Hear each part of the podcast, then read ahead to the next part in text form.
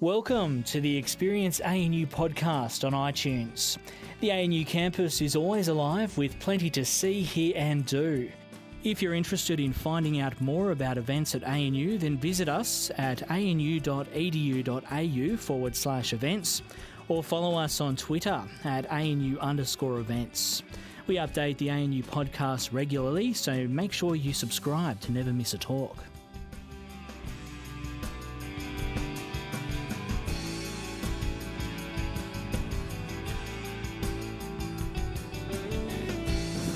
Welcome to tonight's Meet the Author with Kate Grenville and Marion Halligan. I'm Colin Steele, convener of the Canberra Times Meet ANU Meet the Author events. First of all, we acknowledge and celebrate the first Australians on whose traditional lands we meet and pay our respects to the elders of the Ngunnawal people, past and present. Usual housekeeping, please ensure that all mobile phones are switched off. And I should like to especially thank Jane Novak and Text Publishing for facilitating tonight's event. Our next Meet the Author event is on May the 12th, where we will have Michael Cooney speaking on the Gillard Project, his account of three years as Julia Gillard's speechwriter. And then in June, look out for three international speakers. There's one mobile going. Uh, in June, we'll have three international speakers from the Sydney Writers' Festival coming, so that will appear on the ANU events and in the usual forums. After tonight's conversation between Kate Grenville and Marion Halligan, there'll be a question period with Kate. And please raise your hand when you wish to ask a question, and we'll bring a microphone to either side, Catherine and I. Uh, book signings will be down here for those who still haven't had their book signed, but there'll still be plenty of books to be bought and to be signed at the end. Um, the vote of thanks at, at 7.25 will be given by Gia Metherell, the former literary editor of the Canberra Times. Kate Grenville, of course, is one of Australia's most celebrated writers, and her best selling novel, The Secret River, received the Commonwealth Writers' Prize and was shortlisted for the Man Booker Prize and the Miles Franklin. And a TV mini-series based on the novel will be broadcasted later in 2015. When Kate's mother, Nance Russell, died in 2002, she left behind, in Kate's words, quote, masses of fragments of memoirs, which Kate has skillfully woven into a factional biographical narrative. One Life is an act of great imaginative sympathy and a deeply moving homage to her mother, and also provides an illuminating window into Australia's social history in the 20th century. Canberra author Marion Halligan is also one of Australia's best known literary figures, and Marion's own book, Goodbye Sweetheart, has recently come out, and we're very grateful for Marion, in the midst of her own publicity commitments, to be able to be in conversation with her longtime friend Kate Grenville tonight. Ladies and gentlemen, please welcome Kate Grenville and Marion Halligan.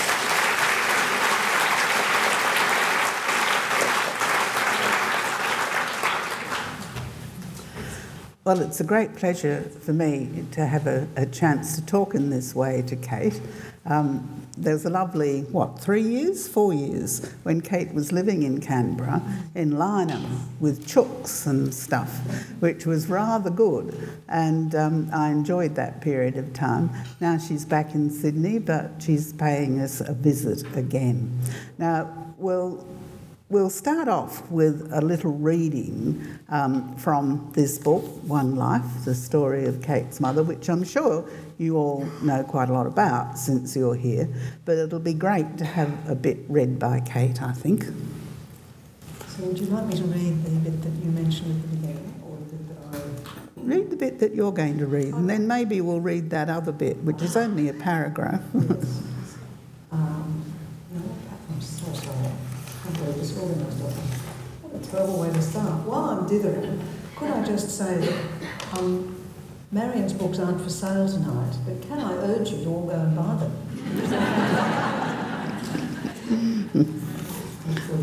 yes.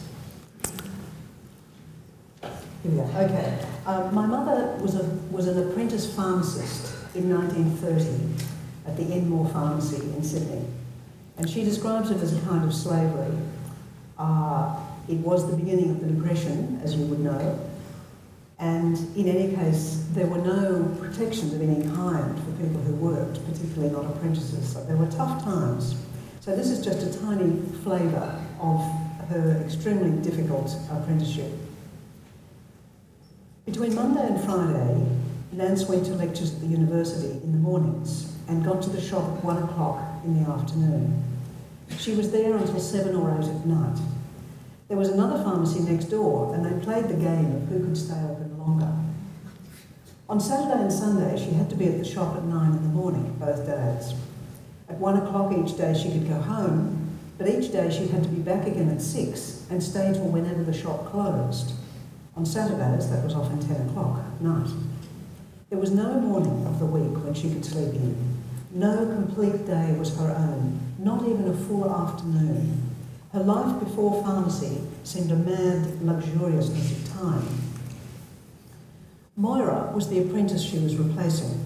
She'd done her finals, but she was staying on for a week to show Nance the ropes. At the end of each day, they went over the dockets together. Some of the things on the dockets were a mystery to Nance, and finally she said, What are these FL things? Oh, Nance, keep your voice down for heaven's sake, Moira said, and jerked her head to tell Nance to follow her into the back room. Look, she said, they're French letters. You know anything about them? no, well, they go over the fellow's willy, stop the babies coming. Moira was a coarse sort of person, though not when the boss, Mr. Stevens, was about. Nance felt like an innocent fool, but at least now she understood about the young men who'd come in expecting to be served by Mr. Stevens and got her or Moira instead.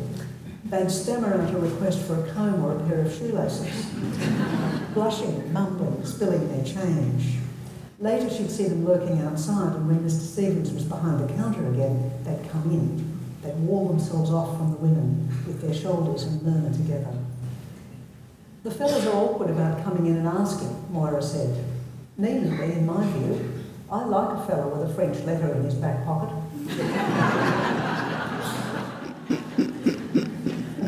yeah, that reminds me of when I first came to live in Canberra, um, or when I was first married in Canberra in the very early 60s, and I used to go to the chemist to get the pill and there'd be young men trying to buy French letters with equal embarrassment. It's one of those things that goes on. It's, it's apparent from your account of your mother. You don't, you don't spell it out very openly, but she was very clever, wasn't she? She, she was. She was to have. Um, I mean, she when she got to go, she she um, she was boarded out in uh, with some people in Tamworth, and then she was at a convent, which was pretty awful. And she amused herself with trying to get the girls to prove that God existed, which they couldn't. And um, but then she got to go to St George Girls High School, which was a selective school, and she absolutely flourished there, didn't she? Mm. She did. You know, one of the things this sounds so boring, but the history of public education in Australia is actually a fascinating subject and it intersects with lives like my family's. Everybody in every generation of my family that we know about, that is going back to 1806, was illiterate until my grandmother's generation, my mother's mother, uh, because the Public Instruction Act came in in 1880. When my mother was born, though, there were only six government high schools in the whole of New South Wales and all but one of them were in Sydney. That one was at Maitland. So if you lived out of Sydney, uh, there was no geographic way of getting to high school. You also, all high schools were selective in those days. You had to pass an entrance to high school exam, and you had to do extremely well. All of this, I'm sorry, I'm, I'm, i could become a real soapboxer about public education. Uh, but the point is, yes, she was clever, and I think, like a lot of women of her generation, um, well, she managed to scramble a basic education. She did the leaving, which was very unusual for a woman born in 1912. I think of yeah. all the other women just as intelligent as my mother. Yeah, yeah. Many grandmothers of you probably. Yeah. Well, you remarked that um, there kept being empty desks at school in Tamworth as, as the pupils turned 14. They left, they didn't stay. Well, education yeah. was wasted on a girl. Oh, yes. Well, that was the case, really. I mean, I had to convince my father that um, educating me was worthwhile. He said, Oh, you'll just get married and have children. Why anybody thought it was a good idea to have uneducated mothers of children, I don't know. But, um, but it was very familiar to me, that story of, um, of the clever teachers, who were, of course, all unmarried, and had they got married, would have been thrown out. Um, when I was at school, actually, at high school, for the first time we had teachers who were called Mrs., which was pretty unusual. Although in kindergarten I had a teacher called Mrs., but I think she was a widow and very sour with it, let me tell you. yeah. So, um, but your mother um, got herself into pharmacy, which was a very interesting thing to do. Of course, she'd have liked to be a teacher, wouldn't she? Yes, I mean, her passion at high school was, was poetry, English literature, but in particular poetry. Uh, she knew every line of Macbeth, as they used to in the old days, when you the leaving, you did a Shakespeare play and you knew it inside out. She also knew, I think, probably every poem, every short poem anyway, of Keats and many other poems, so that she went through life with this kind of penumbra of literature around her. And, you know, if she glanced out the window and saw the beautiful autumn leaves in Canberra, she would immediately say, ah, season of mists and mellow fruitfulness. And unlike me, she would know the other 13 lines. oh, so, yes. so she would have loved to have become a teacher of English and history, she told me. But her mother, who was a strange, frustrated teacher herself, in fact, and a sourpuss, said to her, "No, you'll not. You, you'll over. You'll become a teacher over my dead body. I'm going to make you do pharmacy." Now, Mum didn't want to do pharmacy, but we didn't go against Dolly. That's my grandmother's name. She was a ferocious woman. In fact, Mum said she had a, a touch of craziness about her. Yeah. Which may have been so because my grandmother was probably just as intelligent as my mother. Yeah. And completely blocked in every way, shape, or form to have a Yeah. happy life. So no wonder she was so bitter. Anyway, Mum mm. did do pharmacy, and although she hated it at the time, it opened up opportunities for her which would never have happened otherwise. Hmm. So it was a bit of a fluke, really. But it was kind of curiously mean of your grandmother to block your mother doing what she'd have loved to do instead of helping her Yeah. to do it, which is which is something that mothers do sometimes, but I find it curious. Look, I thought a lot about it because Mum felt very bitter about it, and she felt that her mother was revisiting on her the frustration that she felt. But when I thought about it and did some research about pharmacy and teaching as careers for a woman, I began to wonder if there was something else going on. As a teacher, as you said, um, if you got married as a teacher, you had to immediately leave the public service. You could be a teacher in private school. You couldn't be a married woman and a public servant beyond a certain level until I think the Second World War. Someone in this audience probably knows, but it was surprisingly recent. Y- Women were paid half a man's wage on the assumption that they didn't need, that they were never the breadwinner. Some assumption. Some assumption, yes. Um, and teaching in those days was not a particularly high, particularly for a woman who generally taught at a lower level like you go, was not a particularly statusy profession. Whereas what I discovered is that to be a pharmacist in the 1920s, say when Dolly would have known about it, was to be the next best thing to the doctor. Yeah. In a country town, you were often in place of the doctor. Everybody called you doctor. You wore a white coat. And in fact, in my research, I found the uh, pharmaceutical, um, the, the Pharmaceutical Society Board newsletter or something for 1929. One of the advices it gave to new pharmacists was this. If a customer comes in and says, Are you Dr. Jones? You reply, My name is Jones. So paradoxically, my grandmother was actually hoping for something better Yes. than, than Nance was hoping for for herself. Uh-huh. And as you pointed out, in a way, your your mother was um, a kind of example of the chances and possibilities that were open to a, a woman and the things that went wrong. I mean, she had her own pharmacy and it was brilliant, but it was scuppered by the lack of childcare. Yeah, that's right. She actually had two pharmacies. My father was a, an interesting, variegated sort of fellow, um, but there were many years, to cut a long story short, well, he was a solicitor who decided to become the Lenin of Australia. So he therefore had to become a proletarian. He was a Trotskyite revolutionary, aka Comrade Roberts. Uh, so he became a, had to become a proletarian because you can't lead the revolution from behind a solicitor's desk. You have to be what he always called a grimy-handed toiler. I suppose it's a quote from Marx or something. Um, anyway, it meant that there wasn't much money around for a long time after they married. And so Mum started two uh, pharmacy businesses uh, several years apart, hugely successful. And in each case, What stopped her going on with them was the complete lack of childcare and the complete lack of support from her husband and this whole society. The notion of a, not just a woman working, not just a woman owning her own business, but the mother of young children, my, my older brothers, having her own business. It was, it was Yeah, like being a Martian. yeah. And of course, her mother said she'd help, but then dipped out, which was, um, and you can understand. The, the thing is, you do enable us to understand everybody's point of view in this. You don't tell us what to think, but you show us people doing things, and we do come to understand them. I was very interested in the. Um, Oh, the opening paragraph where you get onto the narrative. Um, no, it's page, page nine. Um, the first memory was of crying too much, and her father takes her out and dips her um, into a horse trough full of icy water, and um, that's sort of in the back block somewhere. What was the name of the place? Gunnedah, and. You don't sort of explain it or say why, because he seemed to be quite a loving father, but it is a pretty. Look, Difficult thing to say do. Children, when I was growing up, were not considered to have any rights at all, less than a dog, probably.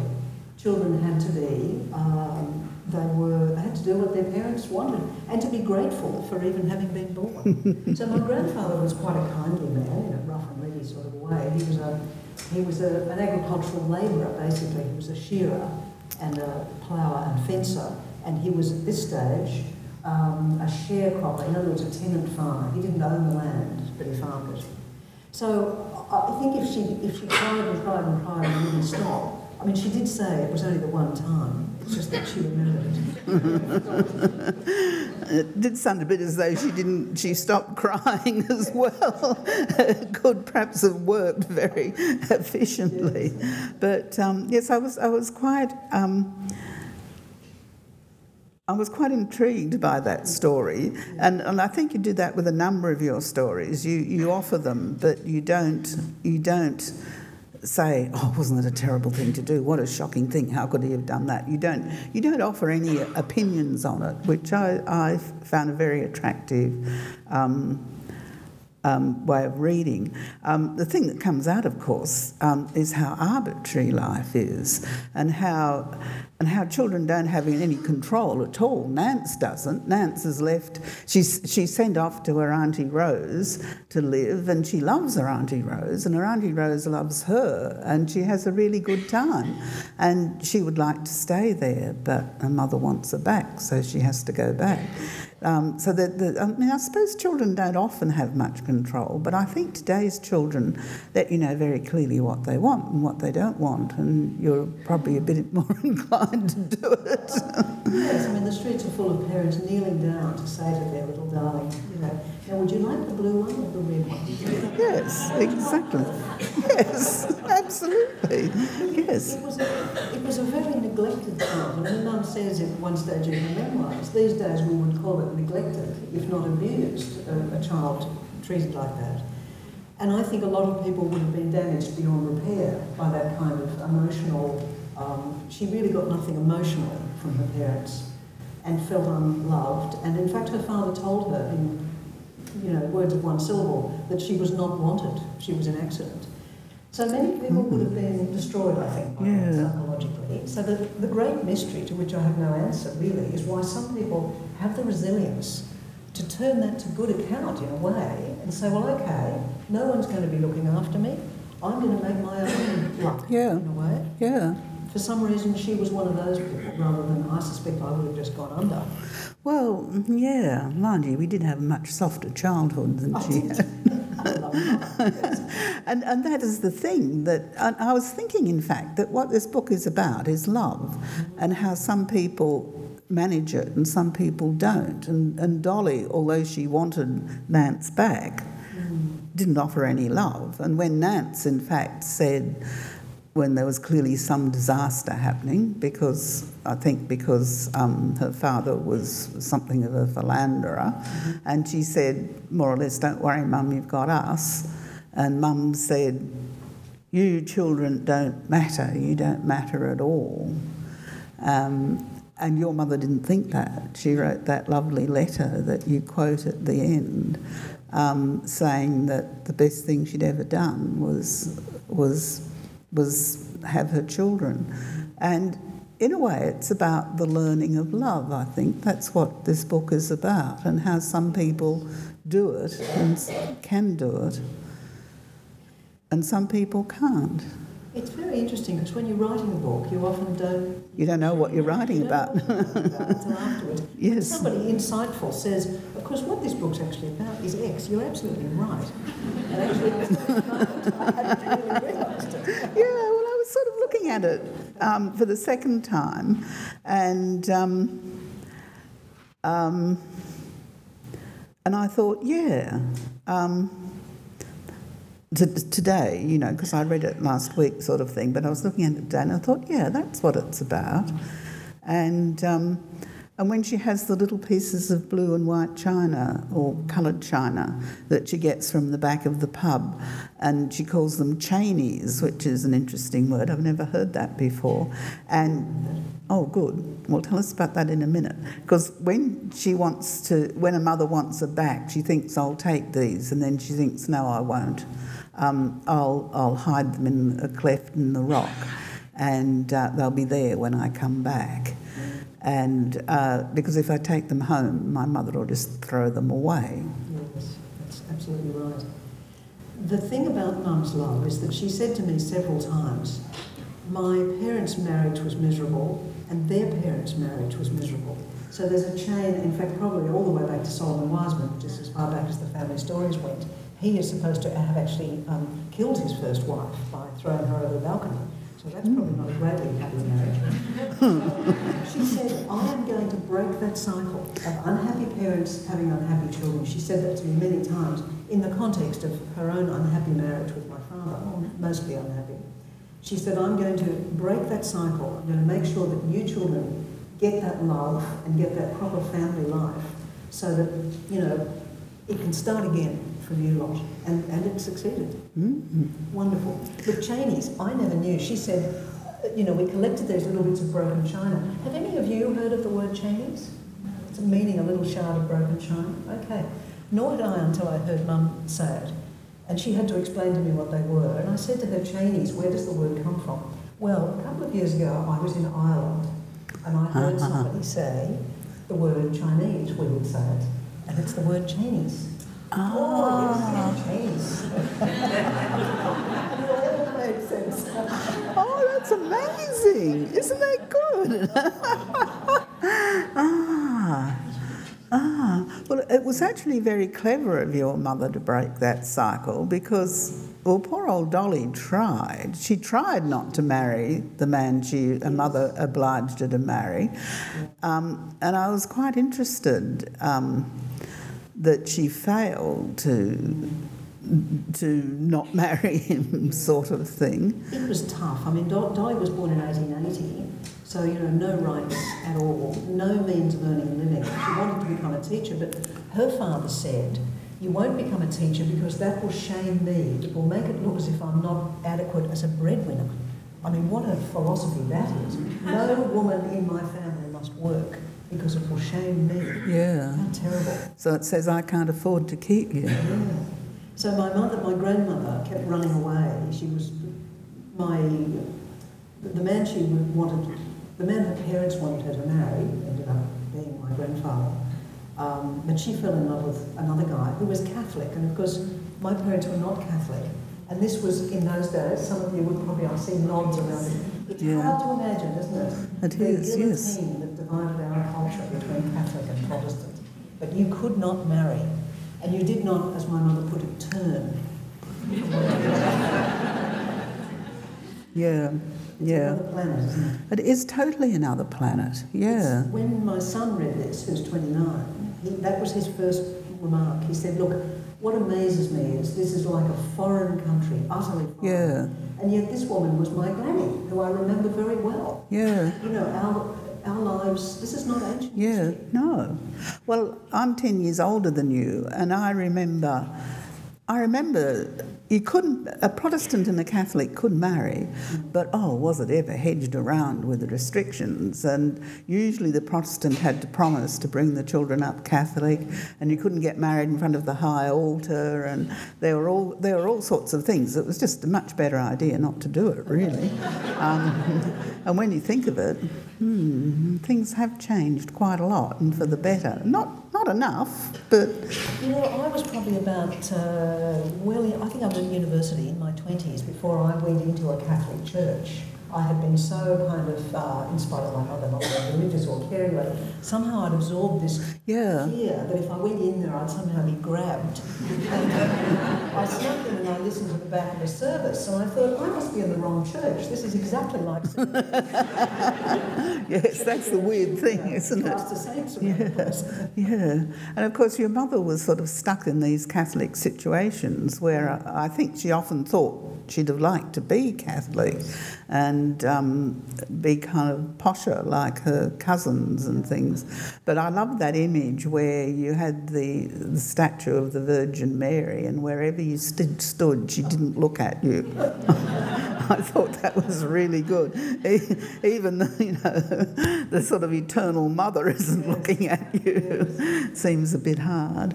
Well, yeah. It's another of those strange things because Mum used to say, my mother, meaning her, my grandmother, Dolly, was so ferociously anti-Catholic because her happiness had been blighted by the fact that she was not allowed to marry Jim Daly, the Catholic. Um, she, Mum would say, why on earth did my mother keep sending me to convent several times? and she felt again that it was part of this perverse, maybe cruelty in her mother. But I began, as I researched public education again, um, don't get me started on public education. Oh, it's very interesting. Actually, at that time, especially for a girl, if you wanted a decent education for your child, actually, the local convent was often the best place because, you know, when there were no high schools, very few. So I think it was nothing to do with uh, the Catholic, the, the Catholic thing, but mum, my grandmother actually wanted the best for my mother. I'm stumbling over this because I'm not at all sure about this. I'm guessing, as I have to guess a great deal of things. Yeah, yeah, yeah. Um, would you like to read the little bit on page two? My yes. mother wasn't the sort of person. Yes. Um, yeah. Yes. Yeah, because that's that's a lovely bit. Um, down to where? Oh, how far? Oh, oh. the, end the end of the next paragraph, I think. Yeah. it's a conversation. we don't write our conversations down before we have them. Don't you? no not mostly. Sounds a bit like, yes, um, I'm going to have a conversation with, we have to talk.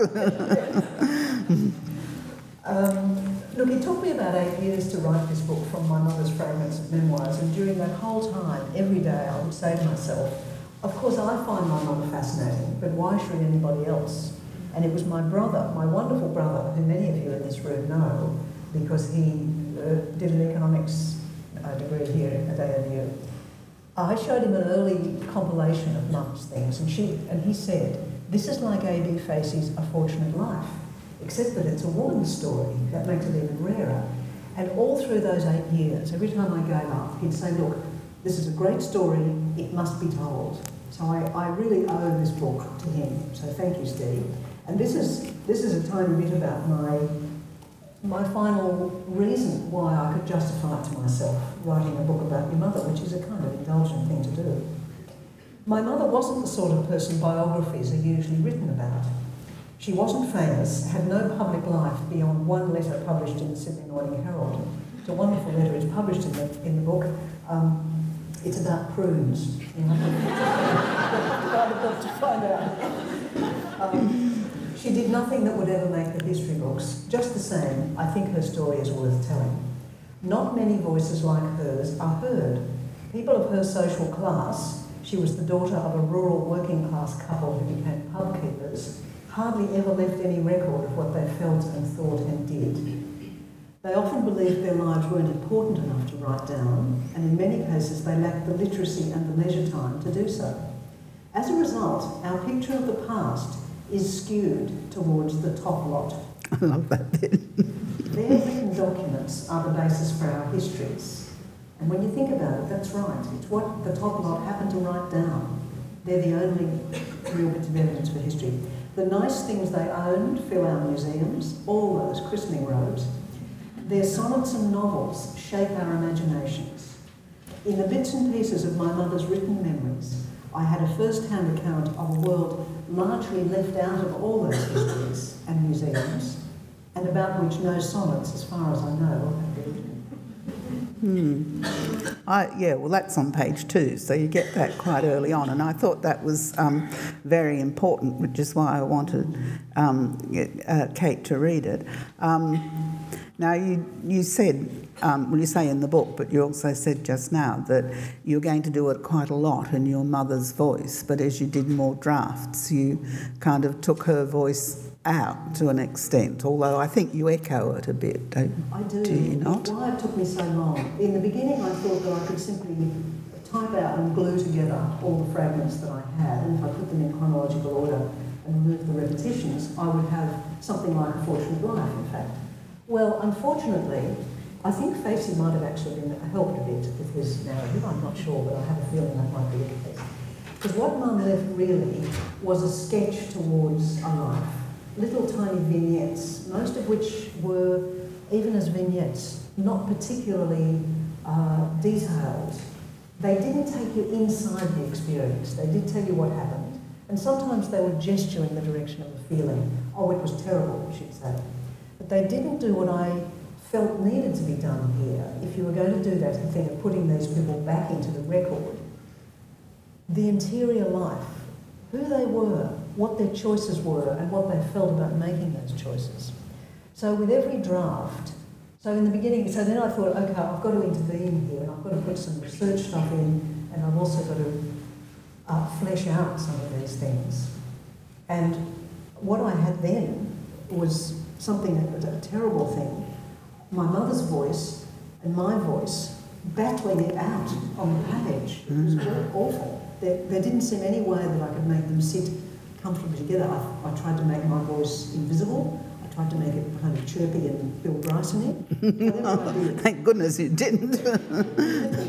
Both of them, actually. So finally, um, and with each draft, I took out more of my mother's words, which was a very hard thing to do. I found it fascinating, my mother's words, but I tried it on other people, and clearly this was a case in which, yes, it was my mother, and I found it interesting. Which is why there's almost nothing in quotes in this book, but on every page and in almost every paragraph, there are phrases or words, sometimes whole sentences, from her memoirs, even though I haven't acknowledged it.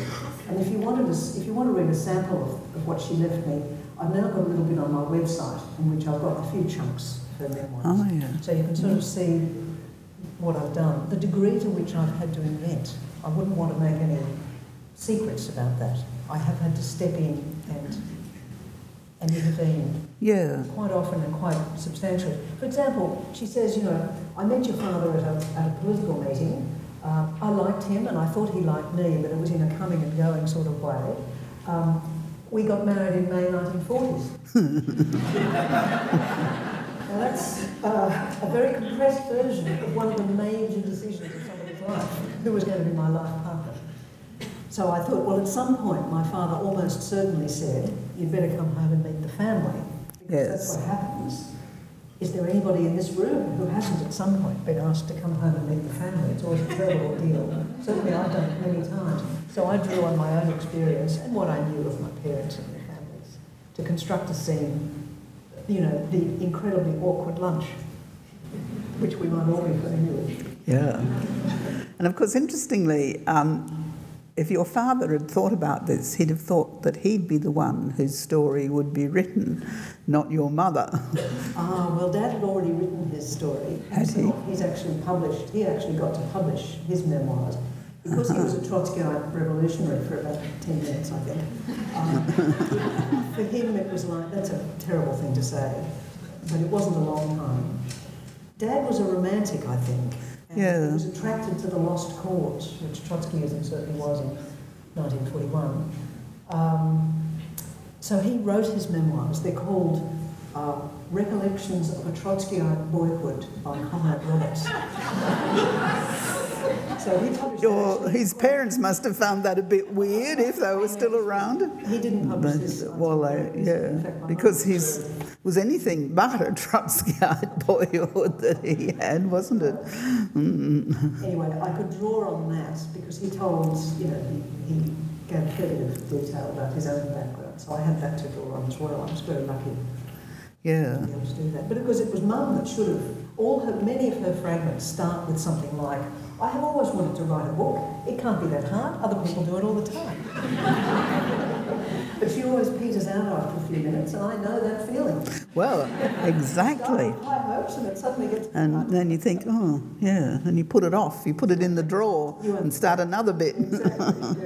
It was when I decided that I really had to stop doing that that I became a writer because I could still be doing it Yeah. if I hadn't really taken myself to task and said, can't think you're going to be a writer one day. One day has to be now or it'll never happen.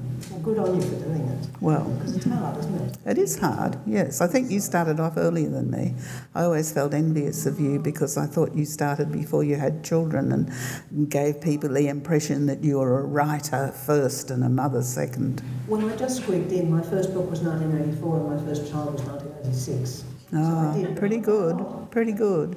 Yeah, yeah. You see, I had a good twenty years, Oh, child first and then book. Yeah, because it was difficult to um, to say that you. Well, you couldn't say you were being a writer. I didn't think. Um, people thought, oh yes, just another housewife, you know, giving herself airs. Um, so if people said, you'd say, oh, I do a bit of writing, is what you'd say. But um, yeah, that's um, that is interesting how you, how you make it happen, and sad that your mother didn't make it happen. But good that you've made it happen for her. yes. Look, she knew she'd left all these bits and pieces, and, and she tried many things. She tried to write a book about the Etruscans. She wrote many letters. She was like Herzog in the Saul Bellow. Uh, she wrote, for example, a letter to Phillip Adams, um, which I don't have, but I have his reply. To Ah, She wrote to um, Harry O'Brien about croquet. He made some sneering remark about she was a croquet fanatic and she wrote back in no uncertain terms. This is no, you know, timid game for old ladies, she said. You come along and watch, you'll, you'll, you'll see. Yeah, I've heard that actually. And she wrote her letter to the paper. And she Yeah. tried, when she went to Uluru in 1959, which is at that stage called Ayers Rock, she came back and she tried very hard to write it up for something like probably a woman's magazine, a woman's day or something. Not that she read those, but she knew that's where you could publish that kind of piece. There are many drafts of it where she's trying to define it. And in the end, I think she abandoned it. So she really was, was a writer, okay. And I Yeah. have to say, I think a better writer than my father Yes, that's who interesting, had a sense of kind of fine style, which is a little flowery. Yeah, yeah. There was some. There's a, there's a very interesting bit for me here. Now, can I find it? Yes. One Saturday, the paper carried a review of a book by a writer called Elizabeth Taylor. Her dinners burn and her children miss themselves embarrassingly. She has an exact eye for trivial domestic detail. That's what the review says. No book Nance had ever read described burned dinners or mess children. None had even mentioned trivial domestic details, let alone been exact about them. And of course, when her husband comes home, she's burning the dinner, sitting in the kitchen, reading Elizabeth Taylor, um, the book about the world she knew, the invisible armies of disregarded mothers and housewives.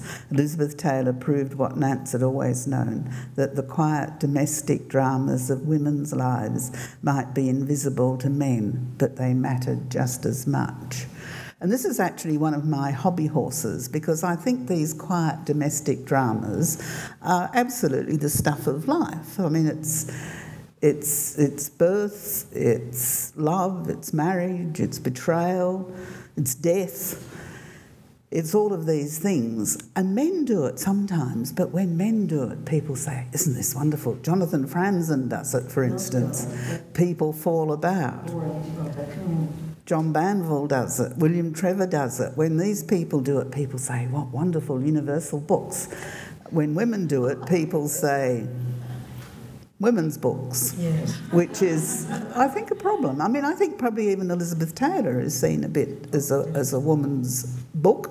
And it- it's very interesting that your mother kind of picks this up at this point. Well, you know, when I did my BA in 1972, which is many years after Mum discovered Elizabeth Taylor, I wanted to do, when I did my honours year, I wanted to do a paper, you know, you have, you have to do a long essay, about the works of Elizabeth Taylor. And uh, my supervisor, who was of course a man, uh, said, oh no, you can't possibly do that. She's, first of all, I haven't read her. I don't know if you've read her. How about reading her, mate? But the message was very loud and clear. Who was she? Just a middle class British woman writing about other middle class British women. Can't possibly write a dissertation about that. So that's how recently, yeah, and I yeah. suspect it might even still be still be possibly. I think it probably is. I mean, you probably don't get that sort of review so much, but I tend to get reviews that, that imply, oh, yeah, a women's book. Um, you see, The Secret River evidently isn't a woman's book, um, so you're okay. But you probably got that sort of review for the idea of perfection a I bit. certainly did. Yeah. Yes. I think Peter Craven called it something like a scones and teacup drama. something like that. He was much nicer in the, reviewing the last one than that. He wasn't being rude. Oh, yes. yes. You, you were, by way of being a pioneer, in fact, in that way. Yeah. One domestic dramas revealing these depths of Yeah. major emotional, philosophical realities. Yeah. Um, I think, Trailblazer. well, don't know whether anybody's following the trail much. Jonathan Franz. I'm suddenly looking at the clock and thinking people are going to be wanting to ask questions, and we, I haven't left a lot of time for it. That's okay. We've got uh, about 12 minutes. 12 minutes. 12 minutes. We've actually had a wonderful time. We've had a good time. That's all right. Thank you very much to both of you. It was a great conversation. Um, I was interested that Kate said her mother always said, I wanted to write a book. Did she live long enough to see you write and publish a book? And what was her reaction? Yes, uh, she died while I was writing The Secret River. So that means all the books before that she read. Uh, and she was so um, very proud of them, loved them, particularly Lilian's story. She, she, she, would have, she would have seen Bea Miles in the street and she, lo- she recognised that that book was, was my finding my voice, I think. So she loved it. Um, and although she never saw um, um, The Secret River, she knew what I was doing and she said to me, this will be your big book.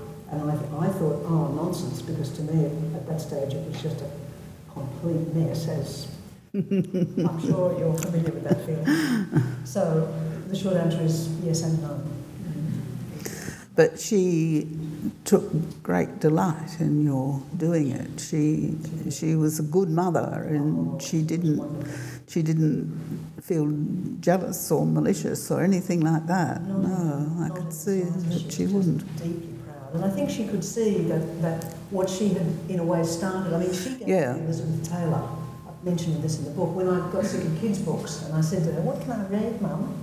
She said, Well, try this. And it was a book by Elizabeth Taylor. I was 12, and Elizabeth Taylor has, you know, adul- adulterous affairs and abortions and homosexuality. It all went right over my head. what I But you knew life was there. something fabulous was happening. So she knew that she planted those seeds, and that was kind of enough to, her to. We all want our children to exceed our things, I think. Well, we do now. Golly didn't seem to. One at the back. Oh, hi. Yeah, I think it's a really important book, um, especially for the army of women who will have been mothers. I mean, today, but also in the past when they didn't have choices to do other things. And I, someone else might make, correct me, but I believe the marriage bar was lifted in 1965. Um, so That I didn't catch the, the. the marriage bar, so that um, women actually had to leave work um, up until 1965. Yeah, it was pretty yeah, late. Yeah. yeah, not long ago. Mm. But um, uh, the comment I wanted to make uh, is that I've done research on what I call maternal subjectivity, which I ended up drawing from psychoanalysis, which probably is controversial, but I ended up calling it Journey to the Centre of the Earth because trying to get at what is subjectivity. But in psychoanalysis, they talk about the maternal in terms of a foundational relationship because it's the first relationship for any, you know, men and women. And so it's a very important relationship, and yet it's been devalued in the way that the work of women's been devalued. And I wonder what your comments would be on that. Absolutely. Look, I think that the answer is we should all be writing our mother's stories, our fathers too, but our mothers are the ones that are lost most most effectively, partly because it's very hard to point to something. You can say, well, my father fought in the war and this was his rank, etc. With women, it's a much vaguer thing, but I think everybody in this room should go home and, if your mother is still alive, interview her, and if not, write down whatever you can remember. That's a start. That's a good point. Yeah, yeah, yeah. Gosh, that's it? Yeah. They're thinking of the homework you've just given them. Question here. Uh, you spoke about your your grandmother Dolly being able to conceive something in advance about what was best for your mother. In the same way that as society moves forward and we make inventions, it's hard to conceive how a petrol engine might change the world, how a connection of computers might change the world. What did your mother conceive of that she was able to pass to you? Gosh, what a good question. Mm. Harm. Gee, that's a tough one.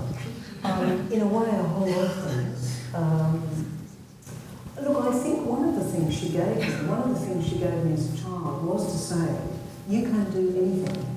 And being, becoming a writer was obviously one of those things, although I showed no particular talent uh, you know, uh, for a very long time. Maybe that was the foundational truth that she gave me. You have every choice your grandmother had almost none. I had some, and I made the best of it.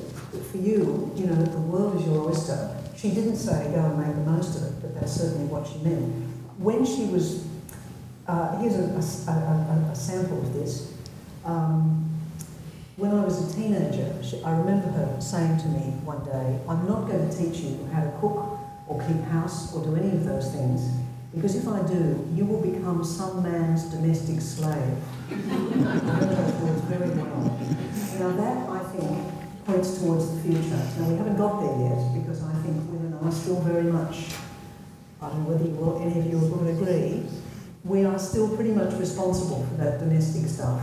It, there are few partnerships where it's really equal, but that's the way of the future, and I think that's one of the things not to Thank you for reminding me of that. And I can cook now.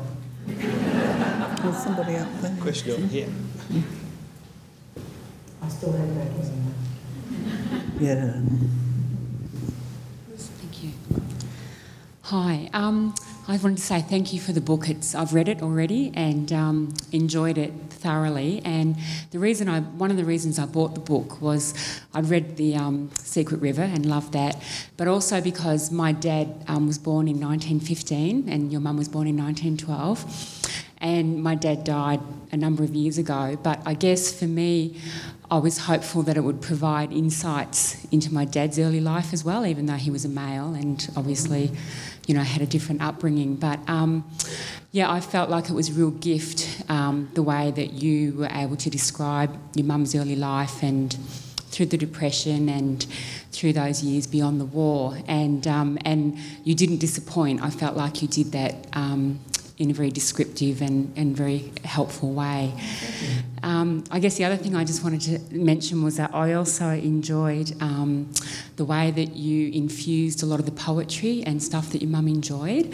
And I guess the question I have is um, was that something that your mum carried right through her life? Like, was that something that you felt was an influence in your life as well uh, in her later yes, years? The, the poetry, the importance of literature. Mum was not at all religious. She had no belief in the afterlife. But what she did believe in was that there was a kind of collective wisdom which was embedded in art in general, but particularly in literature, whereby generations of human beings had, had sort of thought about the big puzzle of life, which is that we're born and then we die, and we're just, that's, that's it. That's it. I mean, it's a, it's a shocking kind of existential thing, which every gener- generation has to puzzle out. And unless you believe in the afterlife or some kind of metaphysical thing, you're stuck with that. Literature for her was her way of making sense of our place in the world, kind of um, ontologically. What, what does it mean to be human? Um, so the poetry was far more than just, you know, a fun thing. It was a, it was her version of the spiritual search, and she's definitely given that to me. But of course, my childhood did not make me learn yards and yards of beautiful poetry by heart, and I wish it had. And my children know even less. They don't even read Keats, let alone learn That's, that's, but don't get me wrong. mm. So, I had no idea there was somebody over there waving a hand, but stopped. Hmm. Right. Yep.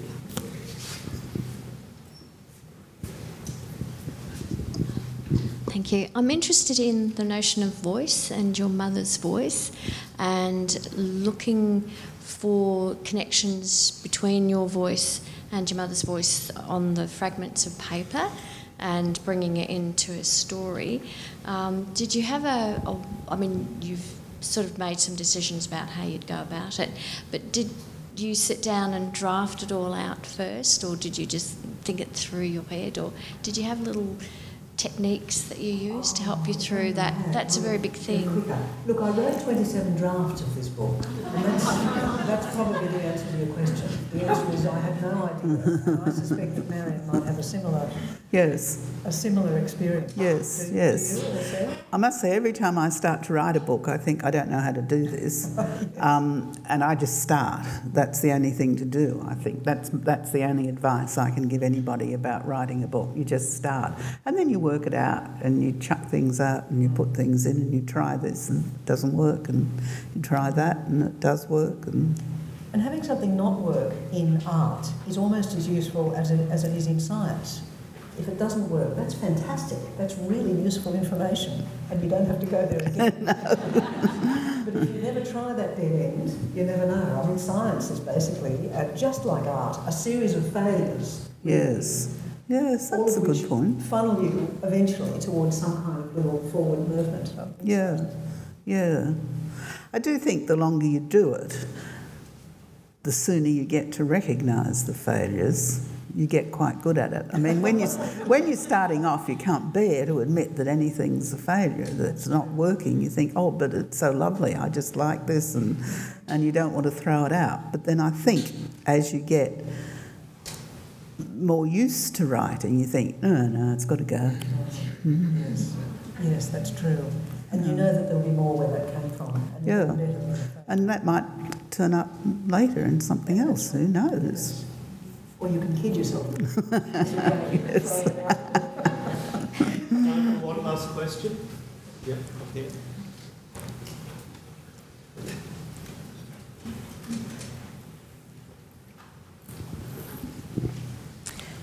I thought your book was wonderful too. Um, I've just finished reading it. But I'm really interested in the letter about prunes and dried apricots. Um,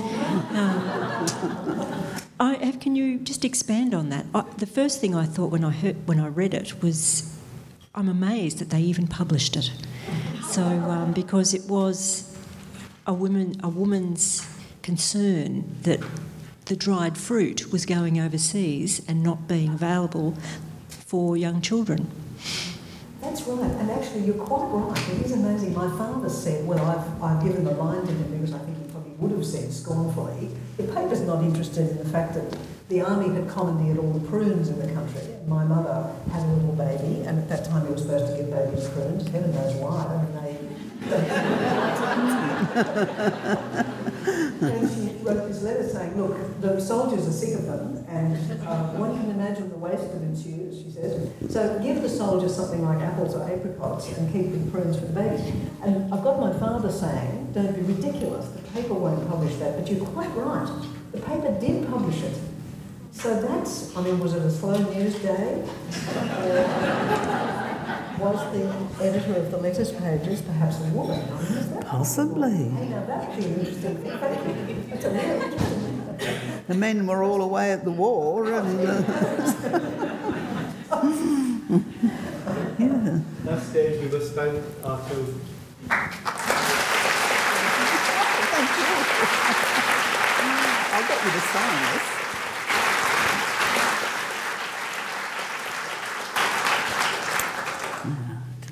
Thank you, Kate. Thank you, Marion. That was simply marvellous. I, I, could, I looked around at some of the faces as you were talking, and honestly, the enjoyment was writ large. Um, I was I was reading the book over the Easter weekend and um, thinking about it, and happened to be listening to the radio at some point, and I heard uh, the filmmaker Sally Potter say uh, during the course of an interview, "Most people lead invisible lives." Uh, and I was absolutely struck by that because, in the context of this book, you recognise that this life would have been invisible, the one life, would have been invisible without Kate's um, coming to, to write it. And funnily enough, when I resumed reading that night, I picked up on the exact point which Marion has pointed out, which was um, that uh, Elizabeth Taylor proved what Nance had always known that the quiet domestic dramas of women's lives might be invisible to men, but they mattered just as much. It was a wonderful synchronicity of my listening to the radio and reading that, and I just thought that was just so true. Sally Potter went on to say in the course of the interview that there was incredible dramas and the sorts of things that you know Marion was saying, which is what she likes to write about the dramas of women's lives, those sorts of things. Um, so it, it, was, it was a wonderful insight into just uh, what Kate has done here, which is to, is to make an extraordinary life, which had been invisible, now available to all of us. And so much more. There is so much more to take away from this book uh, the social history of the time. But I think a great story is one thing. Actually, bringing it to life is completely another issue. And eight years, 27 drafts. Um, you know, she may have given you your homework, but you know, it is a rare skill to to be able to translate something like that from a few fragments, to imagine that life, to endeavour to be true to what it was and to come away also with a cracking good read. So I, I congratulate you, and I congratulate you too, Marion, on your new book. Um, and uh, once again, please would you thank uh, these two old friends for such a wonderful hour.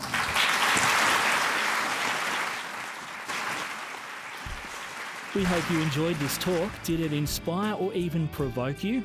Let us know via Twitter at ANU underscore events. If you're interested in learning more about the research and ideas that come out of ANU, then why not consider a free subscription to ANU Reporter magazine? ANU Reporter tells the stories of the greatest minds in Australia, brightest students, and finest alumni. Visit news.anu.edu.au forward slash publications and click on the ANU Reporter magazine link to find out more.